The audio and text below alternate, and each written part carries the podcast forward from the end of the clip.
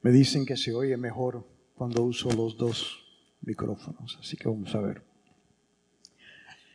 Hermanos, hoy, cuando yo estaba leyendo las palabras de Jesús, me sentí regañado, pero me sentí que merecía ser un poco regañado. Y quiero, porque es un regaño que, mira, cuando, cuando tú recibes un regaño de alguien que te ama, aunque al principio duele un poquito, te das cuenta de que lo hizo por tu bien y estás contento de que esa persona te ama. ¿Por qué digo eso? Porque quiero hoy enfocarme en lo que, eh, bueno, sabemos el cuento. El cuento es que, vamos a ponerlo ahí, que hay un hombre que es el administrador de otro. Entonces parece que el administrador ha estado haciendo cosas eh, que no son honestas, son eh, deshonestas. ¿Así se dice? ¿Deshonesto? Ok. Entonces, el, el amo lo llama para despedirlo. Pero es interesante porque parece que no lo despidió inmediatamente. Parece que le dijo, oye, ven mañana porque te voy a despedir y, te voy a echar de tu trabajo eh, porque ya no vas a ser más mi, mi administrador. Y claro, nota que el hombre se da cuenta, pero todavía es, es administrador. Le quedan unas cuantas horas, unos cuantos días, o sea, horas de ser administrador. Entonces, ¿qué hace? Y piensa, pues, ¿qué voy a hacer cuando me echen de aquí? No voy a tener, yo ya soy muy viejo para trabajar la tierra y no quiero pedir limosna, me da pena, ¿qué voy a hacer? Entonces tiene que pensar y tiene que planear. Entonces decide, ajá, como yo todavía soy administrador, voy a llamar a todas las personas que le deben a mi amo, que es bastante rico, los voy a llamar y les voy a cortar lo que deben, porque yo todavía tengo la autoridad. Y entonces, claro, que van a estar tan agradecidos conmigo que cuando no tenga nada de comer, me van a recibir en sus casas que me den de comer. Entonces, claro que el amo tuvo que reconocer. Pero yo lo que, lo que yo me quiero enfocar es la crítica. Bueno, primero el ensalce, así se dice, el ensalce. Sabes que esa palabra para mí, eh, estábamos haciendo el, el el salmo responsorial, y, eh, ensalzar a Dios o ensalzar. Y yo nunca había oído eso. Para mí ensalzar es ponerle salsa a algo. Por, eso cuando yo digo, ¿qué vamos a hacer? Ensalzar a Dios, el pobre chico. Ya. Pero bueno, eh, esa es la diferencia en español. Pero el amo tuvo que celebrar, voy a hacer eso, celebrar, me gusta más, al, tipo ese, porque aunque fue deshonesto, óyeme, fue inteligente, entonces nota la crítica de nosotros. Y la crítica de nosotros es esta, dice ahí, el amo tuvo que reconocer que su mal administrador había procedido con habilidad, así lo dice esta, traducción. Pero nota ahora la crítica de nosotros. Pues los que pertenecen a este mundo, al mundo separado de Dios, no el mundo físico, sino el mundo separado de Dios, el mundo de los negocios y cosas así. Pues que los que pertenecen a este mundo son más hábiles en sus negocios que los que pertenecen a la luz. Es una crítica de nosotros. Entonces yo decidí, déjame ver cómo se traduce, porque acuérdense, estas son traducciones del griego. Y cuando ustedes saben que cuando uno hace traducciones se pueden usar diferentes palabras. Entonces miré a dos otras traducciones y mira lo que eh, una traducción dice aquí.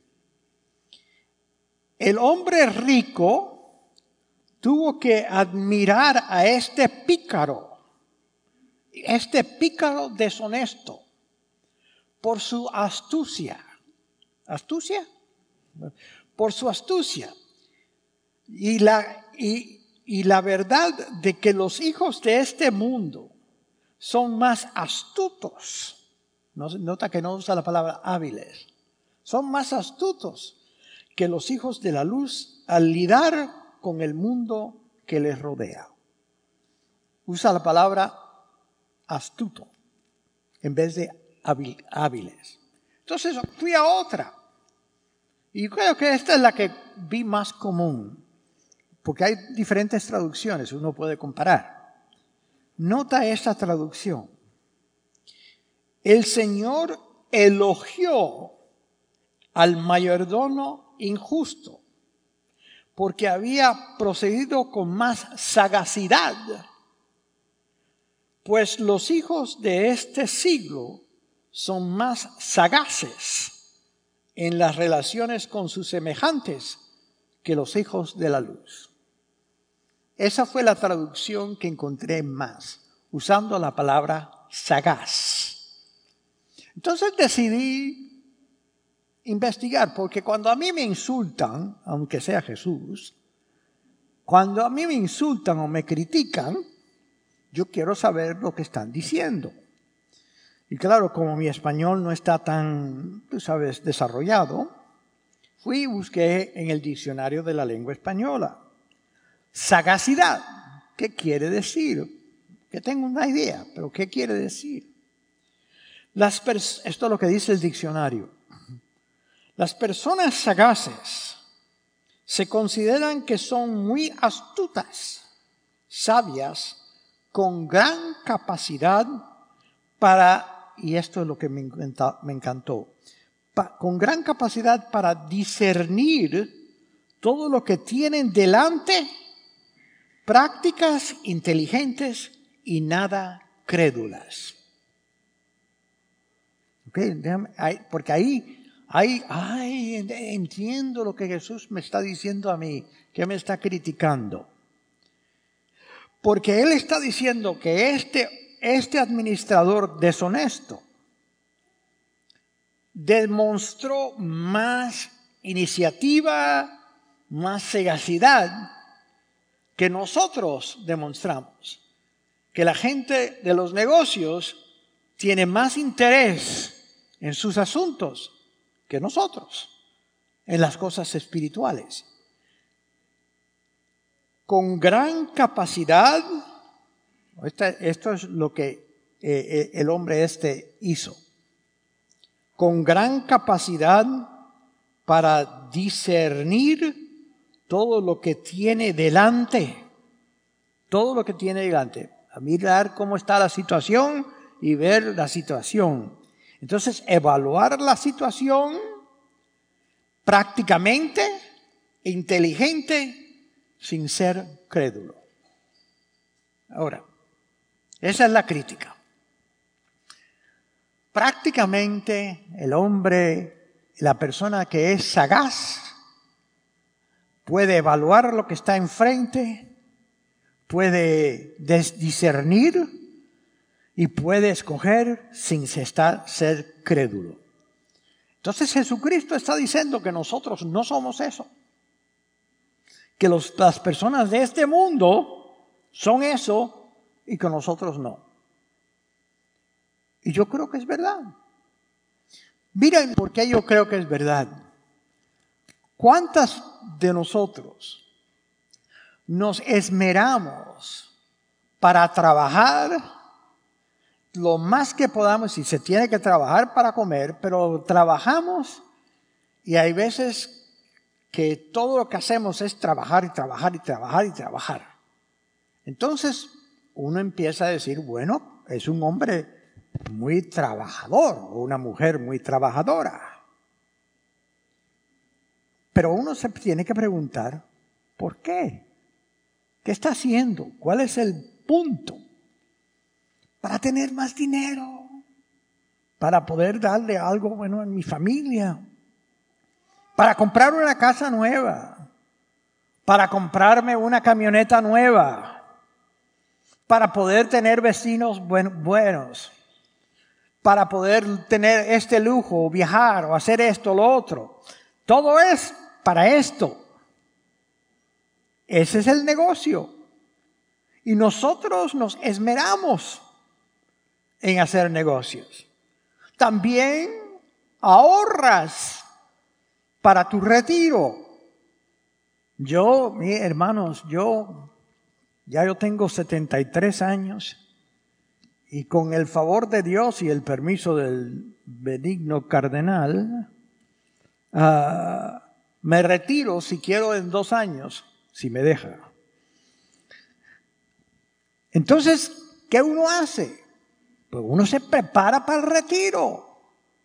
Tienes que, yo siempre estoy, lo poquito que me pagan, eh, yo ahorro y ahorro y ahorro, porque cuando yo me retire, yo creo que muchos de ustedes piensan, ah, los curas cuando se retiren los cuidan. No, no me dan un, retiro, un poquito de dinero, pero tú tienes, ya no, ya la parroquia no te ayuda con el carro, ya no tienes, nadie te paga la gasolina, eh, donde tú quieres vivir es tú, es por tu cuenta, no es, no es como ya los, eh, ya los curitas eh, le, le, dan todo, no, claro que cuando te pones súper viejo, entonces hay una casa de retiro para los curas pero se tiene que pagar ahí también. Y para hacer, tú sabes, bien con la diócesis, no cobran mucho. Eh, te puedes dar lo que te, la diócesis te paga en el retiro y tener una vida en, en la casa de retiro. Así que eso no hay problema. Pero si yo no quiero ir, si yo quiero vivir mi vida sin entrar a la casa de los curas viejos, yo tengo que ahorrar porque no me van a pagar la comida, no me van a pagar el carro, no me va a pagar la renta, no me van a pagar el seguro, no me van a pagar nada. ¿Sabes? El retiro que me dan. Entonces uno tiene que ahorrar. Todos estamos así, que tenemos que ahorrar para no tener, yo no tengo hijos que me voy, ay, me voy a quedar contigo. ¿Sabes? Entonces, todos ahorramos. Pero nota lo que hay en común ahí. Estamos bien preocupados de lo que pasa aquí en esta vida. Y entonces, nota qué es lo que Cristo está criticando. Que nosotros casi no nos preocupamos del cielo. Porque los hombres de este mundo, hombres o mujeres de negocio, son mucho más sagaces para las cosas de este mundo que los hijos de la luz son con el cielo. Entonces yo me pregunto, ¿por qué? ¿Por qué nosotros, porque yo creo que todos somos así, nos preocupamos por este mundo solamente y por el cielo? Sí, sí, sí, vamos a misa, chicos, vamos a misa. Rezamos un rosarito por aquí y por allá, ¿sabes? Pero no nos preocupamos tanto. Le damos más importancia a lo que está aquí enfrente de mi nariz que lo que está allá. Eso es lo que Cristo está criticando. Y te está diciendo que eres un bobo en hacer eso. Pero ¿por qué lo hacemos? Yo tengo una idea. Yo creo Y esto es la manera que yo lo estoy tratando de entender, tratando de entender. Yo creo que nosotros pensamos en un cielo comunista. Yo sé que me dicen, ¿qué?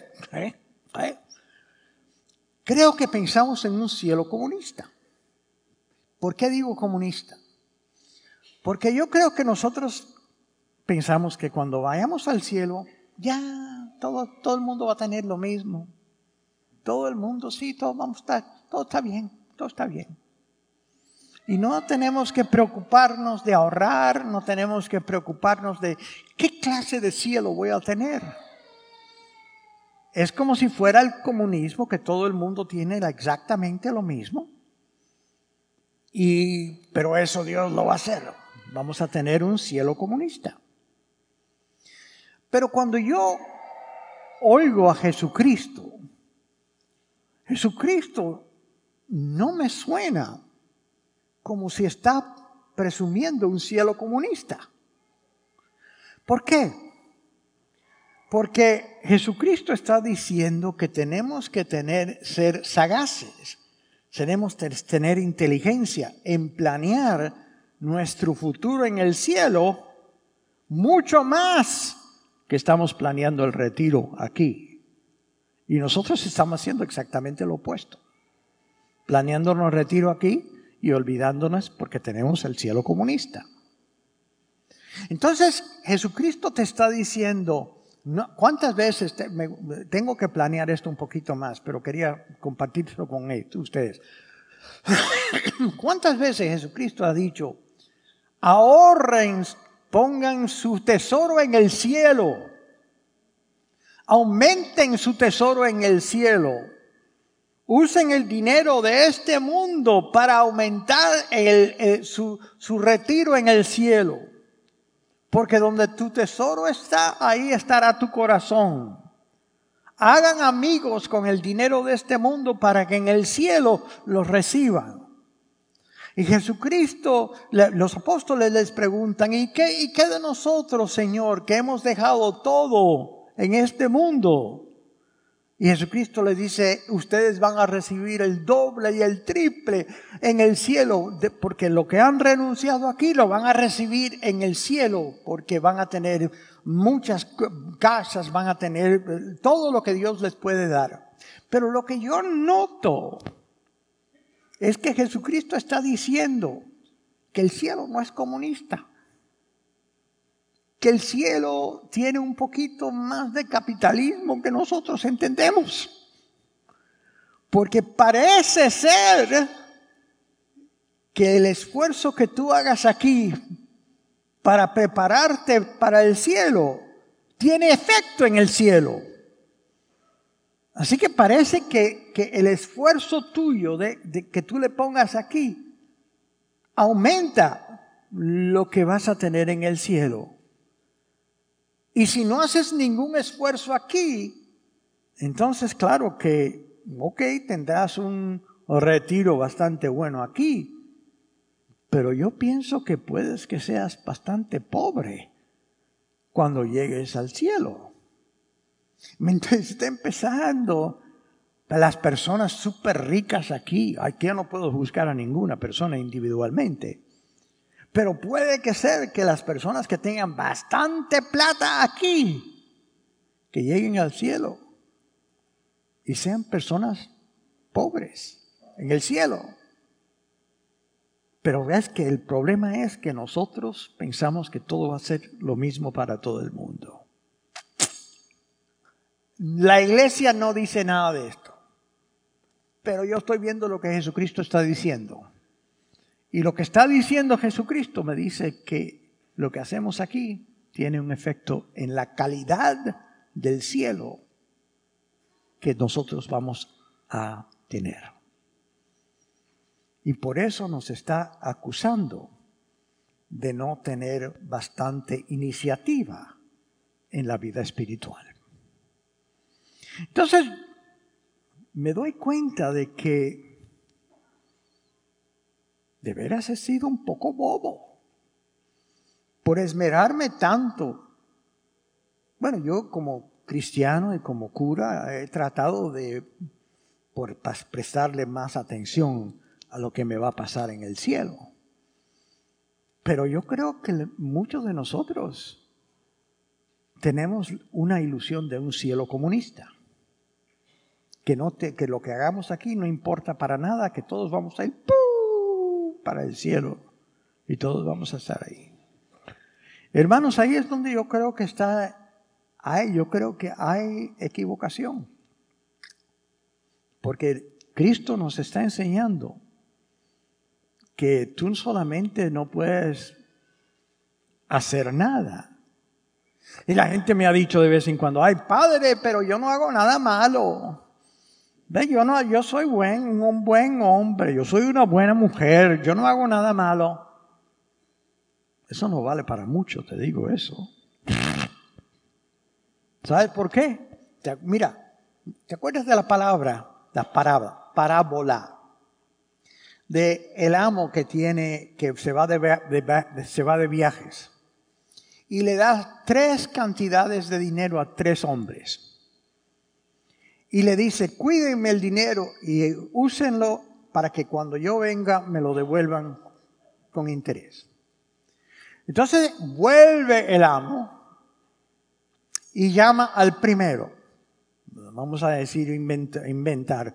Eh, a él le dio un millón de dólares.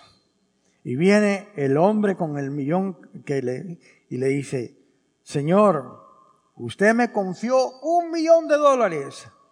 Y yo con mis negocios hice otro millón.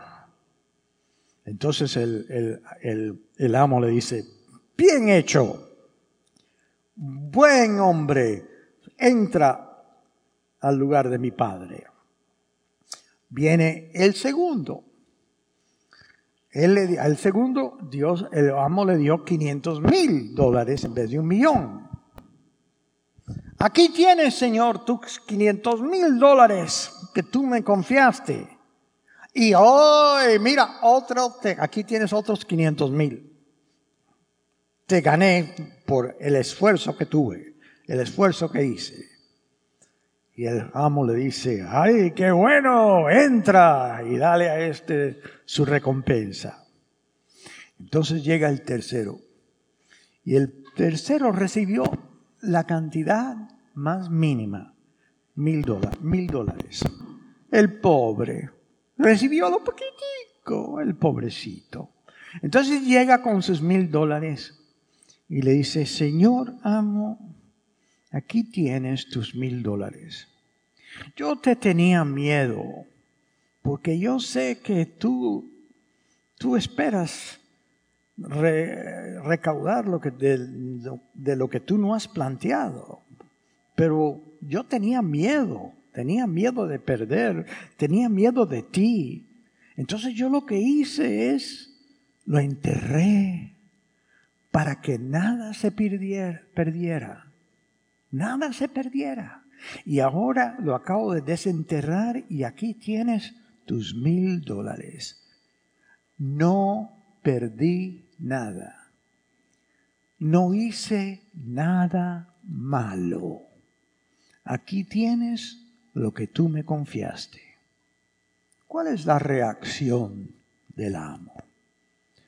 ¿Tú crees que el amo le dijo, ay, pobrecito chiquito, ¿cómo vas a tener miedo de mí? Ay, yo soy un diosito bueno. ¿Cómo vas a tener miedo de mí? Mm, por, y el pobre fue el que recibió la menor cantidad. No le tienen lástima al hombre. ¿Qué, ¿Qué digno de lástima se le debe de tener? Pero ¿qué es lo que le dice el amo?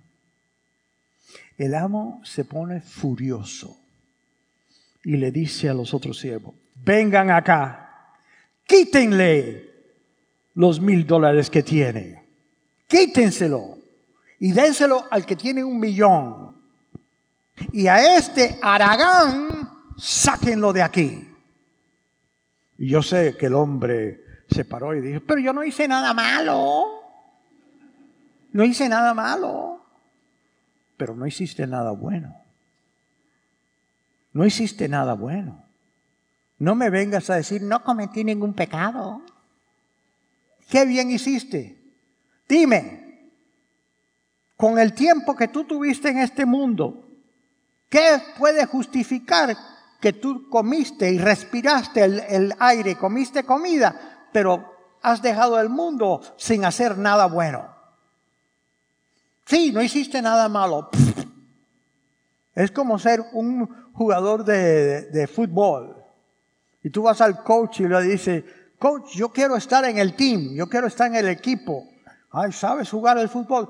Coach, yo me he leído el manual entero, yo sé cómo hacer, cómo no hacer ningún penalty, ninguna penalty. Yo no sé, yo no sé avanzar la pelota, pero sé que no hacer nada malo. ¿Qué, qué clase de futbolista tú vas a ser? Pues es la misma, la misma cosa cuando tú me dices, ay, yo soy una persona buena, yo no hago nada malo. Pero cuando tú te resucites, Dios te pregunta, bueno, ¿y qué bueno hiciste?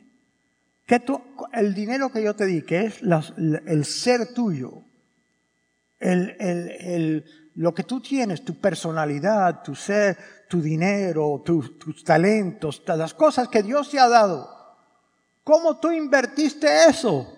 Para que el mundo estuviera mejor que cuando tú, te, cuando tú llegaste.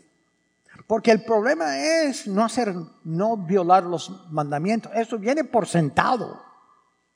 El punto es que tu vida tiene que dar fruto. venir, venir a esta vida y no dar fruto is unacceptable. No, no sé, eso Dios, el hombre ese lo votaron y le quitaron lo que, lo que tenía. Así que hermanos, eso es lo que Cristo está criticando. Que nosotros estamos pensando en un cielo comunista. Que no, el, mira, en el comunismo, ¿sabe por qué el comunismo no, no funciona?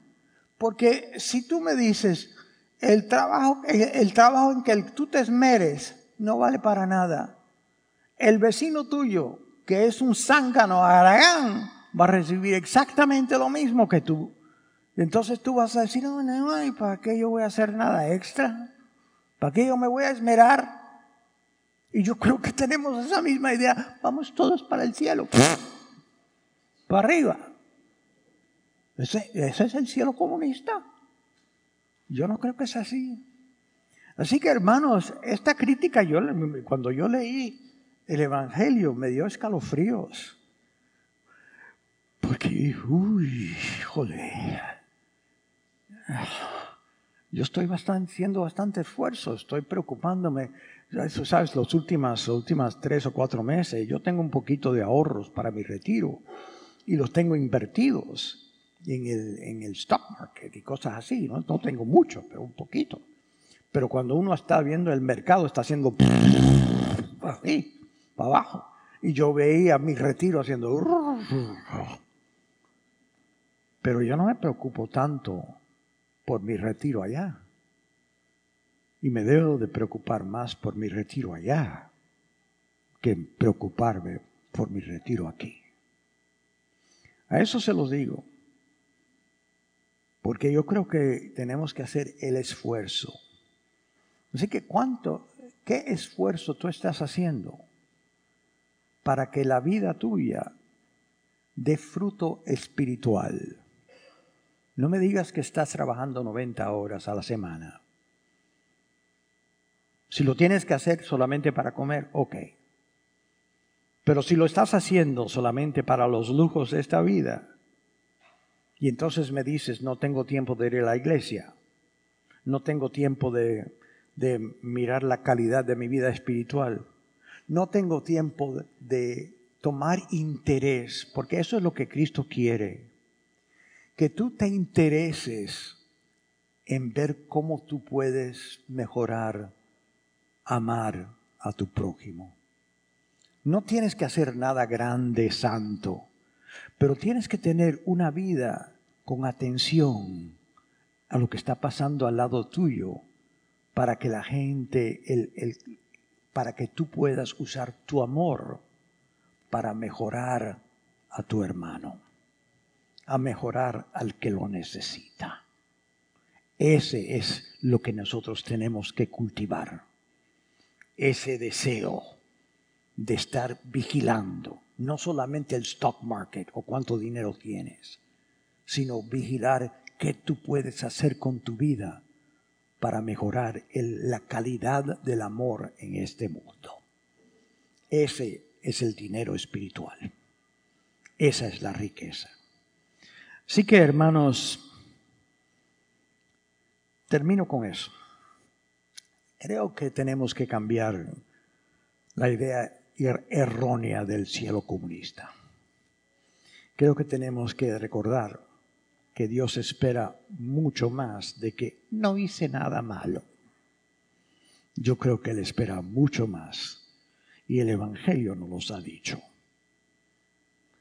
Dios me ha regañado a mí. Entonces, como cuando Él me regaña a mí, yo lo regaño a ustedes. ¿Bien? Porque necesitamos, porque Él nos ama y Él no quiere ver que nosotros tengamos vidas que no dan fruto no solo sí para este mundo, pero fruto de amor para la vida eterna. Ese es tu retiro final. El retiro que está fuera de este mundo. No lo, no lo ignores. No ignores tu retiro celestial. Préstale atención mucho más a que le prestas atención a tu retiro en esta vida. Que Dios los bendiga.